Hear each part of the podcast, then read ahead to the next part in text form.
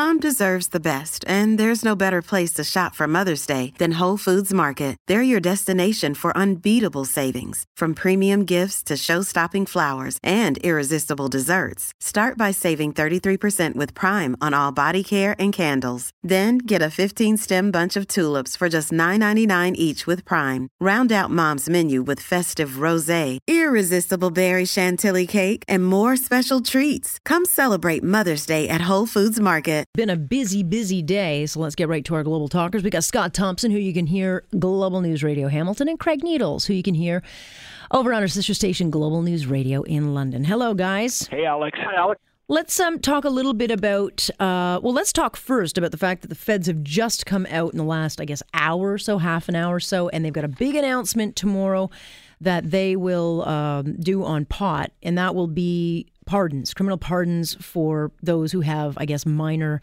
um, convictions. Uh, da, da, da, yeah, I'm also I'm I'm kind of reading this on the fly, but yeah, they're going to give pot pardons uh, or talk about in detail the pardons. I can't say I'm surprised about this. Uh, Craig, I'll start with you. Um, I think it's one of many kind of new areas we're going into. Yeah, it's not something necessarily uh, shocks me either, uh, and I've got really no problem with it at its base level. I think that I've got a lot of problems with the way the federal government has uh, has rolled out this legalization situation, but this is not something that would be on that list for me. I'm uh, I'm all right with it shaken down this way. I understand that these people did things that were wrong at the time, but uh, times change, laws change, so I'm not terribly worried about this. Yeah, I can't lose too much sleep over it either, Scott, because it's not like they're going to be getting people who have gun convictions and all the rest of it. I mean, these are for you know the guy that was caught or the gal who was caught probably with a joint. Absolutely, and I agree with both of you that you know really how can you make this legal and then still have people yeah. who have had prior convictions with a criminal record? It just doesn't make any sense at all. It's you know if you were charged before this date, you're you're a bad person, you're guilty. If you're charged, or you know after this date, you're not charged and everything's fine. It's a normal way of life. So yeah, they had to do something on this, and and you know uh, kudos to them for doing something and doing it so quickly in the sense that once legalization is here, hopefully uh, these people will be forgiven in some way. Yeah, well, look, Doug Ford is um, holding really nothing back. Here's what he said to uh, Justin Trudeau. He wrote Mr. Trudeau a letter basically saying, This is your legislation. You dumped it on us. And if it screws up, it's on you. But he- here's how he's looking at the rollout uh, of this pot plan. Nobody here in this room asked for cannabis legalization to be thrust upon us. That was the federal government's doing. Justin Trudeau ran around in his campaign boasting about how great it would be, how great it would be after the Liberals made marijuana legal. But now, with legalization upon us, where's Justin Trudeau? He's not, he's not boastful anymore. We can't even find the guy. No, he's not around. Hey, it's easy to make the announcement, Scott. It's the putting it in place which is hard, but he didn't have to. He just made the provinces do it. Uh, well, that's it. And I mean, you know, why are you barking and beating your chest about this now? I mean, this is the way it was rolled out way back when, and lots of people have complained that this has been thrust on the province. But that's kind of an old argument. And as far as police forces being ready and this sort of thing, I don't know. There's nothing new here. This has been around forever. Police forces have been dealing with uh, dealing with it forever. I really think Ford's barking up the wrong tree here, and perhaps perhaps just trying to appeal to the base.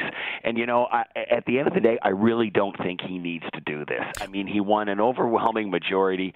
Uh, you know, Wynne handed him a gold mine. Don't be greedy. I don't think he needs to go there. I don't think he needs to play cheap politics or grandstand. Just do the gig. Yeah. Uh, well, look, from a purely strategic level, I think it's actually quite smart because you say, hey, we've done our part as best we can. We're giving you notice as to what's not working.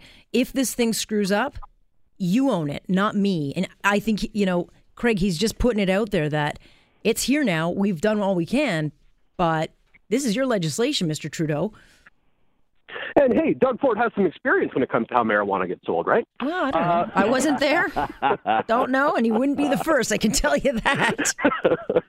uh, yeah, no, I, I, I understand what he's doing, but I, I agree with Scott's point, which is especially when he said Wynne handed you a gold mine. Yeah. yeah, like he's got all sorts of stuff that he can just hang his hat on. Hey, look at all the really lousy job the people before me did. I don't think he has to go reaching towards the feds in order to find ways to score points.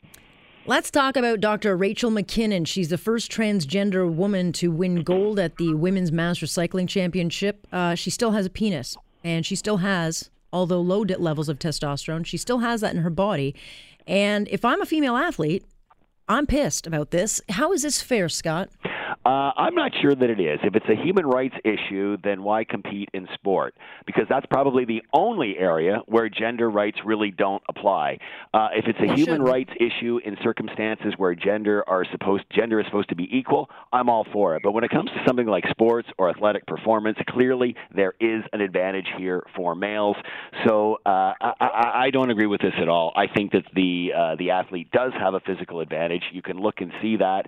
Uh, so I, I, I think that's the main issue over and above the human rights issues. There's lots of things you can hang your hat on with human rights, but I think when it comes to sport competition, that's one where you have to stand down. Yeah, Dr. McKinnon says it's not about the athleticism, it's a human rights issue. But for a female athlete who gives her everything yeah. to get to the podium, it is about winning. And then her human rights are trampled. But interestingly, um, Craig, national the national governing body of university sports in Canada recently very quietly put this new policy in saying that student athletes in Canada can now compete on the team of their own sex or whatever team their gender identifies with and they do not have to have any hormone therapy or surgery in order to take part. I got to be honest, if I'm a woman, I'm, not well I am a woman, but uh, again, that's not fair. I, I, I couldn't agree more, and I, I'm absolutely on board with you on that one. Uh, and, and Scott's right. When it comes to hey, which restroom should somebody be using, or which locker room, things on those lines, someone says, "Oh, actually, I feel safer in, in, in, in this locker room." Within reason, obviously, I think we should be able to accommodate someone in that situation. However, this I don't think qualifies as within reason.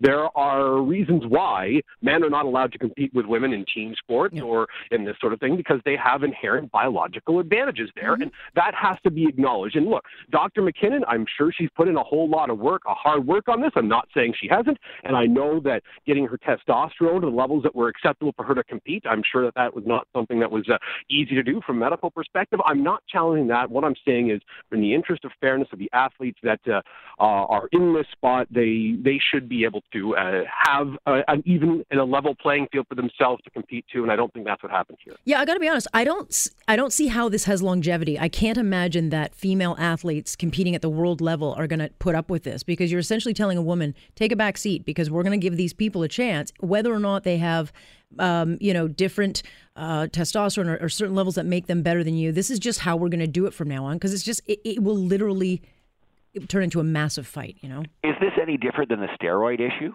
Well, exactly. I, mean, I, I, can see I can see the athletic organization yeah. being politically correct and saying, "Okay, let's just do this," until it becomes a problem, like it is now, and well, and, and yeah. there's there's question, and then you have to deal with it. Yeah. Oh well, see we'll see where this one goes. Thank you. Thanks, Alex. Thanks, Appreciate Alex. it. Scott Thompson, you can listen to him on our sister station in Global News Radio Hamilton. Craig Needles, who is with Global News Radio in London.